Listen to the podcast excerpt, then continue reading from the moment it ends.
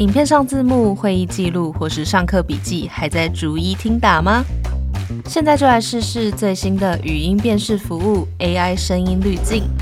录音后自动产出文字。近期功能再升级，整合微软、Azure、OpenAI、ChatGPT、API 等技术，让 AI 帮你抓重点。快来体验中华电信 AI 声音滤镜最给力的智慧音转字生成服务。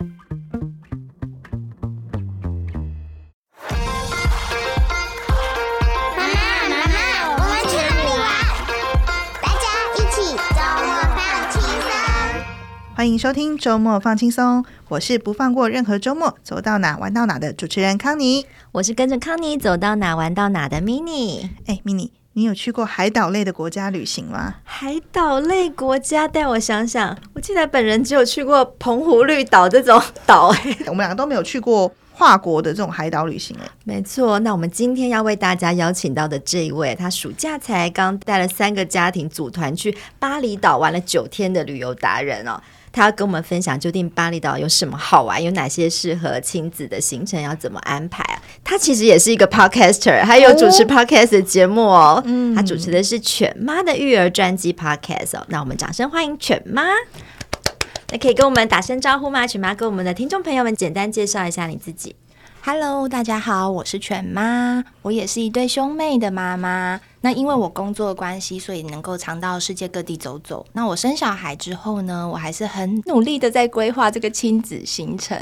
所以今天很开心能够到这边，可以跟大家分享我国外旅游的经验。犬妈，你有算过你一年大概会带孩子出国几次吗？算得出来吗？算得出来，就是在疫情前呢，大概一年会平均3次到4次，就大概3个月会一次。然后因为那时候大概是比较短航线嘛，大概就是在日本左右，因为就是很近很方便，所以大概会3到4次。那疫情之后呢，大概开始报复性旅游大家都在报复性对，所以就是又在更频繁一点点。然后现在因为孩子比较大了，我就又在加入了这个越洋线的国家，这样子，就是稍微长程一点的旅行开始了。那你去过哪些国家？也跟大家分享一下。我带着孩子，大部分之前都是去日本，然后呢，我们也有去过泰国曼谷。然后我觉得在疫情前，我们最勇敢的就是还到了澳洲墨尔本，也是澳洲。我们好几集的达人都去澳洲，因为澳洲可见澳洲的多适合亲子对，然后近期呢，我们就是还去了新加坡，然后去巴厘岛。哇，我太羡慕犬妈的2个犬子，是不是？对，犬儿女。犬儿女，现在犬儿女是多大的年纪？妹妹是7岁，然后哥哥是9岁。就是已经学龄了。没有，其实他们从1岁多的时候就开始带着他们到处玩，然后妹妹还在肚子的时候就开始。太幸福，太幸福的孩子们了。好啊，那接下来我们进入我们今天重头戏的主题哦，巴厘岛的旅行，而且听起来好像是也蛮适合亲子游，这个倒是我以前没有想过的。那进入这个分享前哦，可不可以先问一下犬妈，你可不可以跟我们分享一下为什么会想要去巴厘岛？它是真的很适合亲子出游吗？还是怎么样？其实我觉得这一切都是天意，因为其实在报复性旅游之后你们想想，大部分你的朋友在 FB 或者是 IG 打卡都是去哪个国家？日本，没错，就是日本那因为其实疫情前我也都是只去日本，然后我就觉得有点乏了腻了觉得说我就是有点反骨的心态，就会觉得大家都去日本，那有什么有趣的啊？我当然要去一点不一样的地方。然后后来我就听我的同事就有一天就跟我说，你说其实巴厘岛还不错因为其实现在台湾人都不去那边，你就不会人挤人然后因为我也会觉得说，如果你今天到了一个国家，你到处遇到都是台湾人，听到都是在讲中文，那你会有那种出国的感觉吗？就少了一点那种感觉对，就少了一点度假感。然后所以我就觉得说好啊，那就是在今年的228连假那个时候，我就规划了就去巴厘岛玩个4天3夜。其实我是那种处女座的，就是很会规划行程的。然后我就开始很认真疯狂的查资讯，意外的发现我以为巴厘岛只有适合度蜜月对，因为其实一般人的刻板印象都会觉得说去巴厘岛不是就是要度蜜月吗？我后来才发现说，其实它是非常非常适合亲子友善的一个国家。为什么呢？因为巴厘岛呢，它其实它大概有分成3种类型的饭店。第一种呢，它就是专门是真的的确是度蜜月这个取向的，所以它其实它里面的甚至有一些饭店会说他们不欢迎小孩子，假如说你这个房型你几岁以下的小孩他其实是不接受入住的，比较高档的那种，是他就是要饭店安静，因为让人家你侬我侬嘛，对，然后休息修身养性，是。那像我们这种有小孩子你也知道就是会闹哄哄的嘛，那有些饭店他的确就是比较亲子取向，他比较棒的地方那时候很吸引我是他有儿童亲子俱乐部这个是可以把小孩挂行李一样挂过去的地方吗？它就是妈妈的天堂。他怎么说？这等一下一定要买个，我们强烈的推荐这个。好，那之后再认真的推荐。然后呢，再来就是我觉得它的度假村的设施非常的丰富，不只是只有小孩子，它连父母啦，它都有一连串的课程可以让你去参与，譬如说瑜伽啊、提拉皮斯啊，然后就是巴厘岛的民俗舞蹈啊，都能学。所以这个都是在度假村里面的行程。对，然后如果你今天你想要在外面就是参加观光景点的话，你包车也非常的便宜。那所以我这次也有规划，就是有一天我们是包车，然后去荡那个高空荡秋千，然后就去专门去拍一些网美照，然后小孩子也荡秋千玩得很开心。我那时候还规划就是说他们的行程相当的便宜，譬如说我们一个人可能600块含荡秋千园区，就是坐高空荡秋千，然后还含接送来回的车资，对，然后这样一个人大概600块，600，然后你只要开2个半小时，来回这么长，然后一趟要2个半小时，然后他居然只要600块，就是因为我那时候要准备去入住另外一间饭店，就刚好拉车到那边，帮我省了一趟车钱。这个规划当然也是蛮重要的，真的很强对，因为听起来是有让小孩可以玩，大人可以玩，有轻松的，也有刺激的，你的安排。对，就是专门拍网美照，因为我觉得纪念的全家福的照片也是非常重要。我当然要去找一个很美的地方，然后大家一看就知道这是巴厘岛，后面就是梯田，对，然后这样子全家一起拍照，我觉得这都是将来我们很棒的回忆。那刚刚犬妈讲了这么多地方啊，这些4天3夜塞得下吗？后来就规划就觉得说4天3夜根本就不够啊，所以我才会规划到9天。其实9天小孩子都还是觉得玩不够，因为其实我这次就是安排了4间饭店，然后我们2天2天一直换饭店。那因为每个饭店它的风格不一样，有些可能就像 W Hotel 一样比较时尚很 chill，那有一些就是很亲子，里面就是每一天都很像开 party 一样，就闹哄哄的，很欢乐这种，是。所以然后有2天是住那个在动物园里面，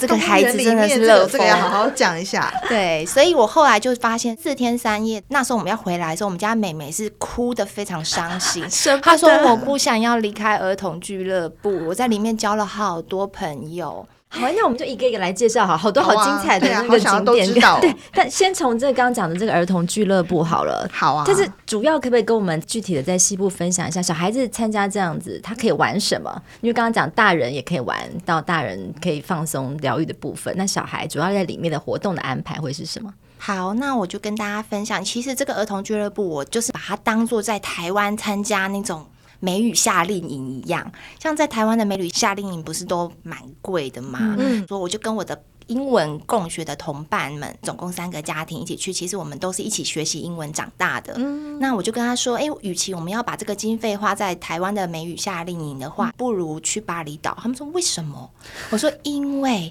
在这个巴厘岛的儿童俱乐部，他从早上9点钟开始就开放托婴托小孩服务，只要我们签了切结书，然后留下联络的方式呢，我们就可以把小孩子关在里面。他们每40分钟到1个小时都会有不同的节目安排，譬如说这1个小时是带小孩跳舞，下1个小时带小孩子折气球，然后再1个小时带小孩子去玩水，有水上活动，各式各样的安排。是，然后我觉得非常有特色的是，譬如说他们还有穿着巴厘岛的传统服装，然后带你去认识他们那边的寺庙，因为他们其实每个饭店都有自己祭拜的神明，然后或者是说带着他们去大地寻宝游戏，就是那种生态活动，他们就去找叶子啊，找花啊。下1个小时，然后就带他们把它拼凑成一幅画，然后还有那个小女孩喜欢的串珠活动啊，他们就讲的妈妈我都想，他就串了项链，然后串了手链，然后送我们。还有我觉得这次参加到有个很特别是那个脸部彩绘，他们让小孩子就是自己去选说，哎，你想要彩绘成什么样子。然后我女儿就在脸上彩绘了一道彩虹啊，然后就是没有星星啊什么的，她就觉得说，哇，我今天好美哦，她完全舍不得卸掉。每一个孩子他们真的都好开心哦，活动安排的很多样化，很多元，而且不止这样子。到了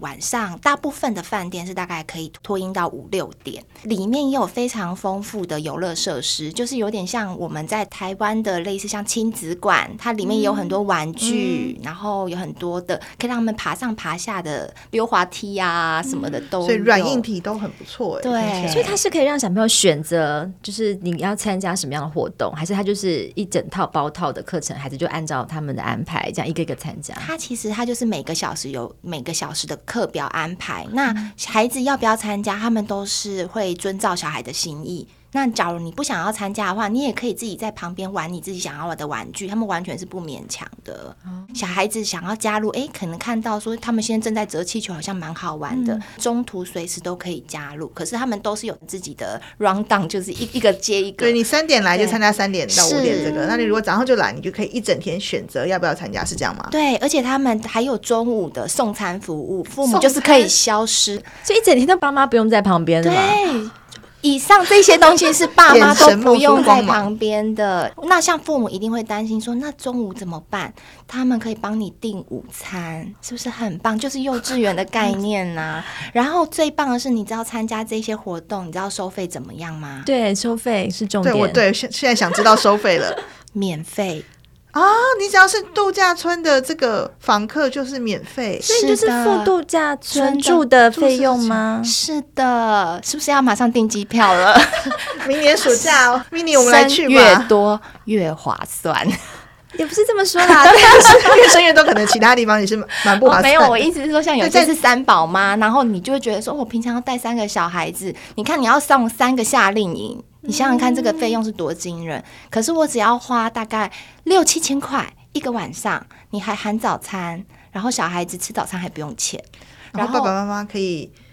送托，然后放风。对，然后他通常大概是4岁以下的孩子，他们会要求父母要在场。3到4岁就是每家饭店他的规定不一样，因为太小爸妈可能也放不下心。对，是，那你就可以请付费的保姆，就是他是用1小时1小时计算，然后费用也非常的合理，我记得大概200块吧，对，台币，就是很便宜。但等于是幼儿园中大班其实就可以独自的送托到那边，跟他参与团体的活动。是，就是4岁以上左右都可以，然后免费丢包服务。那像我非常推荐有一间度假村叫做美利亚，它这一间是我住过最棒的度假村，它同时也是在澳洲的网站上推荐的第1名的亲子友善饭店，因为它可以托婴到9点。晚上吗？是，你知道，因为它6点以后，他会先带着小孩子一群，然后到海边烤棉花糖。哦，是不是很棒？他们不是说只让你烤一根哦，他是让你烤到开心为止。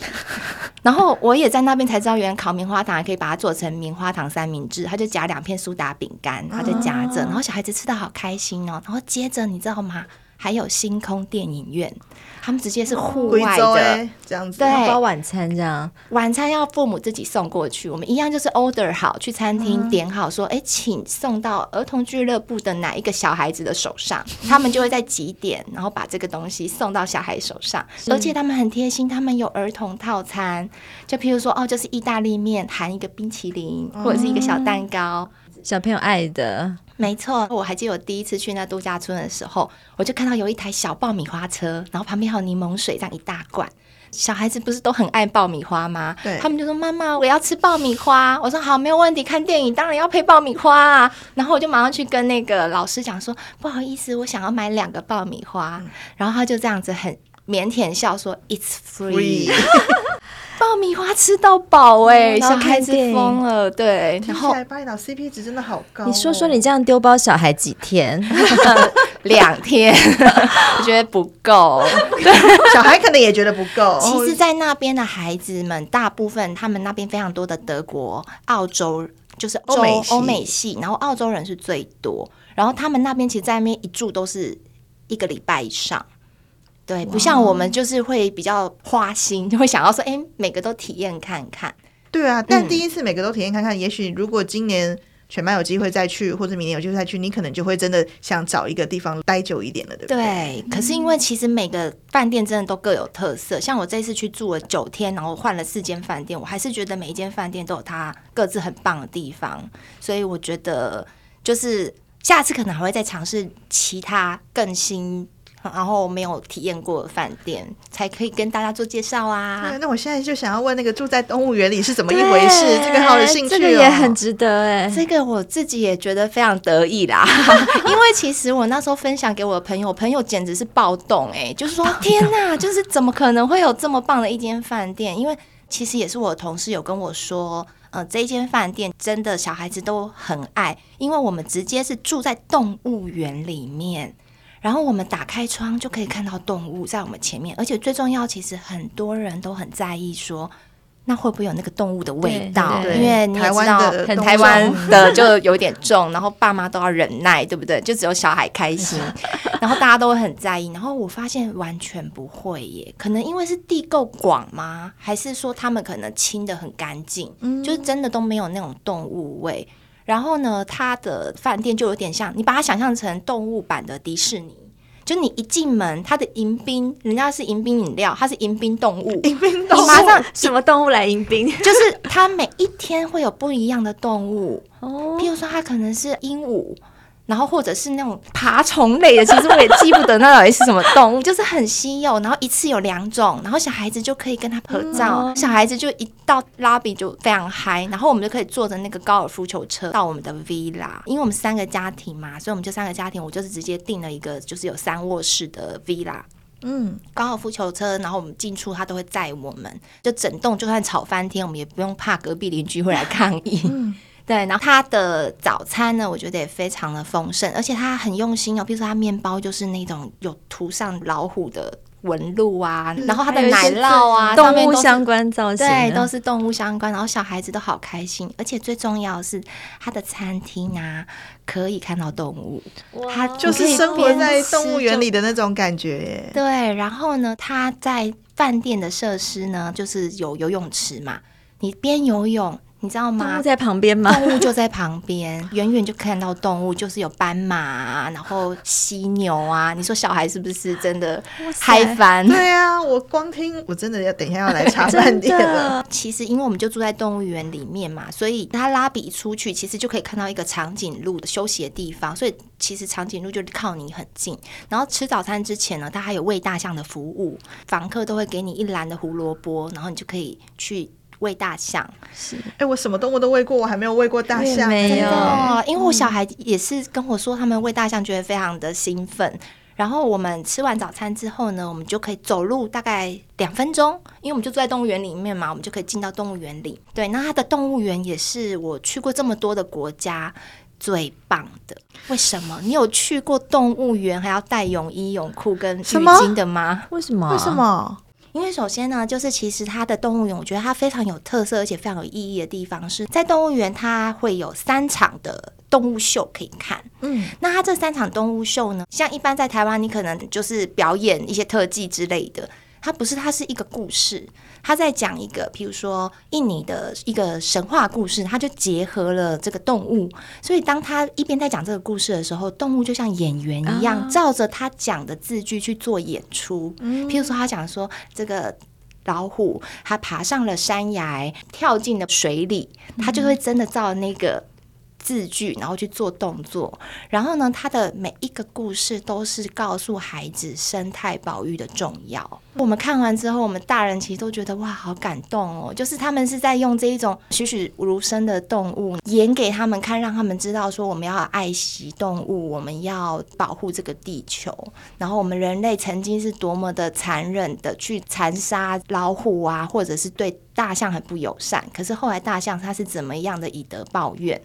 类似像这样子，然后我们看完之后我们就觉得还蛮感人的耶。对，而且它是现场搭配那个音效是非常非常好，就好像在看一个立体的电影院一样、嗯、然后它很棒的地方它会讲一遍的印尼文然后再一遍的英文、嗯、所以讲小孩子有一点英文基础的话，其实这也都是一种无形的像就是在练习，对，在像在听故事这样子、嗯、但如果说有的小朋友比较小或者说英文能力还比较不够、嗯、其实光看音乐动物的表演、嗯、应该也都可以体会那个故事的内容，对不对？没错没错，我们玩到一半就是看这个秀，其实它每一场秀都接得非常好，就是这场秀看完可能大概10分钟后20分钟后就到下一场秀，然后看完秀之后呢，它里面竟然有一个大型的水上乐园，在等一下，在动物园里面有水上乐园， yes, 是不是？该不会还有动物下来陪你游泳吗？倒是没有，因为它那个水上乐园太厉害了，它就是还有分成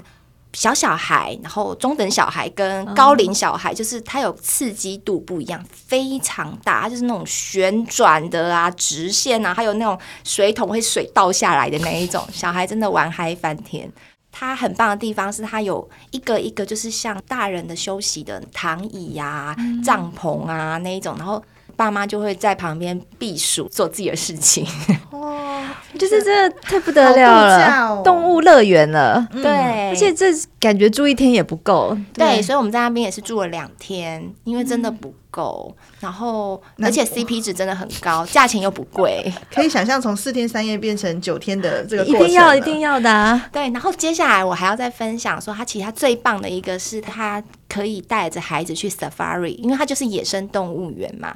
我们就搭上了它的游园车，就可以一站一站的去看动物。那它跟那个新加坡动物园可能不太一样，是因为它是夜间你可能看不清楚嘛、嗯、因为我们是日间去看，所以每个动物都看得非常清楚呢、嗯、我们第一次看到说我们车开过去，然后犀牛马上就从后面这样走过去、嗯、或者是说我们开到一半然后我们要等狮子走过去我们才能够开过去，然后它那个 Safari 的那个游园车甚至会进到那个水里面，当然它水不会淹进车子里，可是我们就会觉得我们好像真的开进河里面然后再上来这样子、嗯、所以也是很野生动物园也户外的那种感觉。是，就是我们其实3个家庭总共10个人真的也是第一次经历这样子的 Safari， 比较像探险行程这种感觉。对，它就是我们可以搭着车，然后就等于是动物在看我们，不是我们在看动物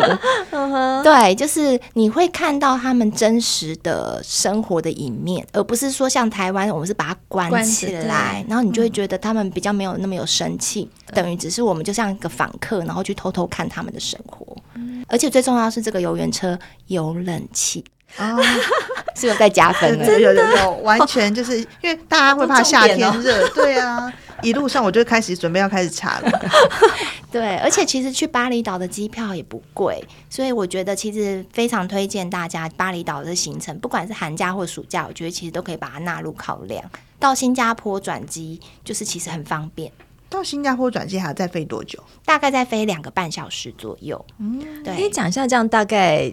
9天8夜这样子大概的费用呢，让我们的听众朋友有一些概念。我们那时候机票钱大概是1万出头，大概是12000、13000左右、嗯、因为是转机，他们是去程有转机，回程直飞、嗯、对。然后饭店的话，我们平均一个家庭一个晚上大概抓5000块左右，5000到6000，好亲民哦，比在台湾还便宜很多、啊、台湾你现在5000、嗯、对啊，对，而且这个价格呢是含早餐、嗯、然后我觉得巴厘岛它很棒的一点是，如果你没有要特别要求加床的话，像我们的小孩，因为我小孩才7岁9岁嘛，没有特别的大只，都是可以一起睡一张双人床的，所以我们没有加床的话，原则上他们都不会加价、嗯、然后早餐都可以免费一起共食。对，所以其实我们的餐食的费用也非常省，我们就一天大概就是早餐把它吃很饱，然后下午呢，只要他们饿的话，我们就可能就是吃一些小点心而已，晚餐再好好的再吃。嗯，我跟 Mini 现在2个人脑中应该都是在盘那个数字、啊、就是以我们家这样看这里2大1小或2大2小一个家庭，其实会比我们想象中平常我们去日本啊或者是其他的国家实惠非常非常多是不是你们都眼冒爱心呢？真的、就是觉得好像可以安排一下，那犬妈你接下来除了今天你荣登巴厘岛推广大使以外接下来还没有什么想要带孩子去的愿望还没有实现的？有，就是像其实我今年寒假也带小孩子去北海道玩了7天，然后是带我跟我妈妈一起，等于是带着老小对，然后我们就是终于实现小孩子玩雪的愿望。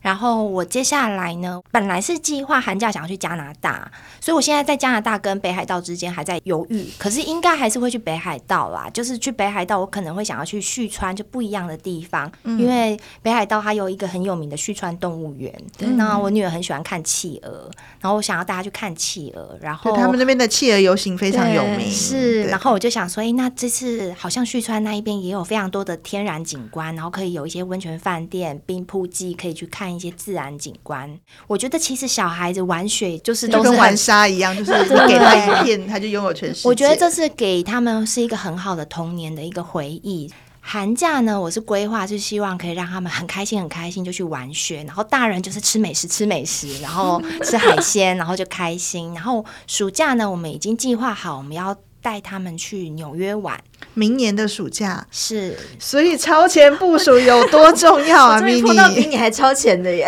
对，我已经规划到明年暑假了。明年暑假，对，因为这个饭店呢，其实我们真的都要提早半年以上预定才会划算。那尤其像我们可能要去比较长的话，我们可能会去找 Airbnb 啊，像这一些，其实你都是要越早去规划呢，你的物件才会越好，然后价格也才会比较便宜，尤其是饭店。饭店你一定是要越早订才会越便宜，像我今年才刚从北海道回来，我就觉得太好玩了，我就马上再订。那时候饭店一个晚上才1000多块，可是我这1-2个月想说要再来订，它已经变4000-5000了。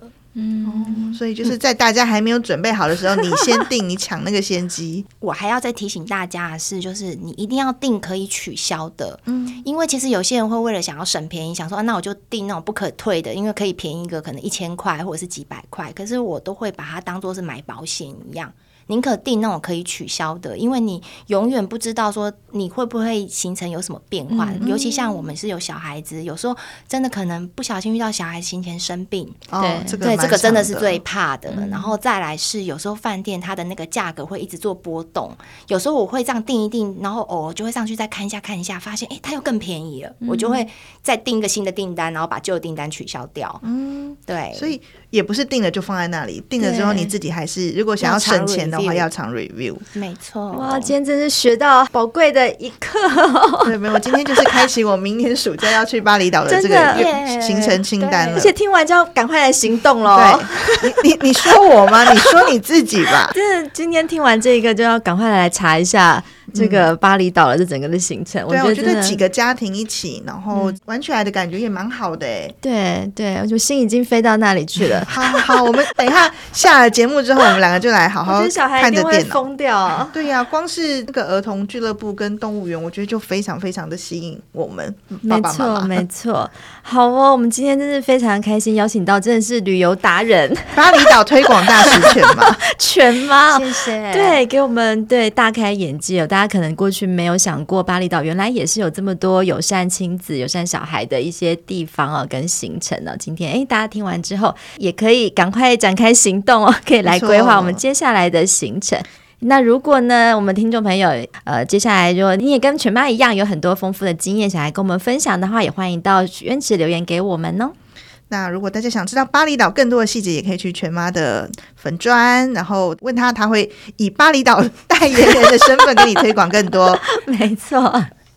好啊，今日天下 Podcast 谈教育聊生活，开启美好新关系，欢迎订阅收听 Apple Podcast 和 Spotify， 不要忘了给我们5星评价。还有周末放轻松持续在募集来宾哦。如果你对亲子旅游亲子活动很有想法，赶快进入节目资讯栏里填写募集表单，让我们找到你吧。如果有想听的主题，也欢迎在许愿池留言许愿。我们下次再见，谢谢犬妈，大家拜拜。拜拜，谢谢。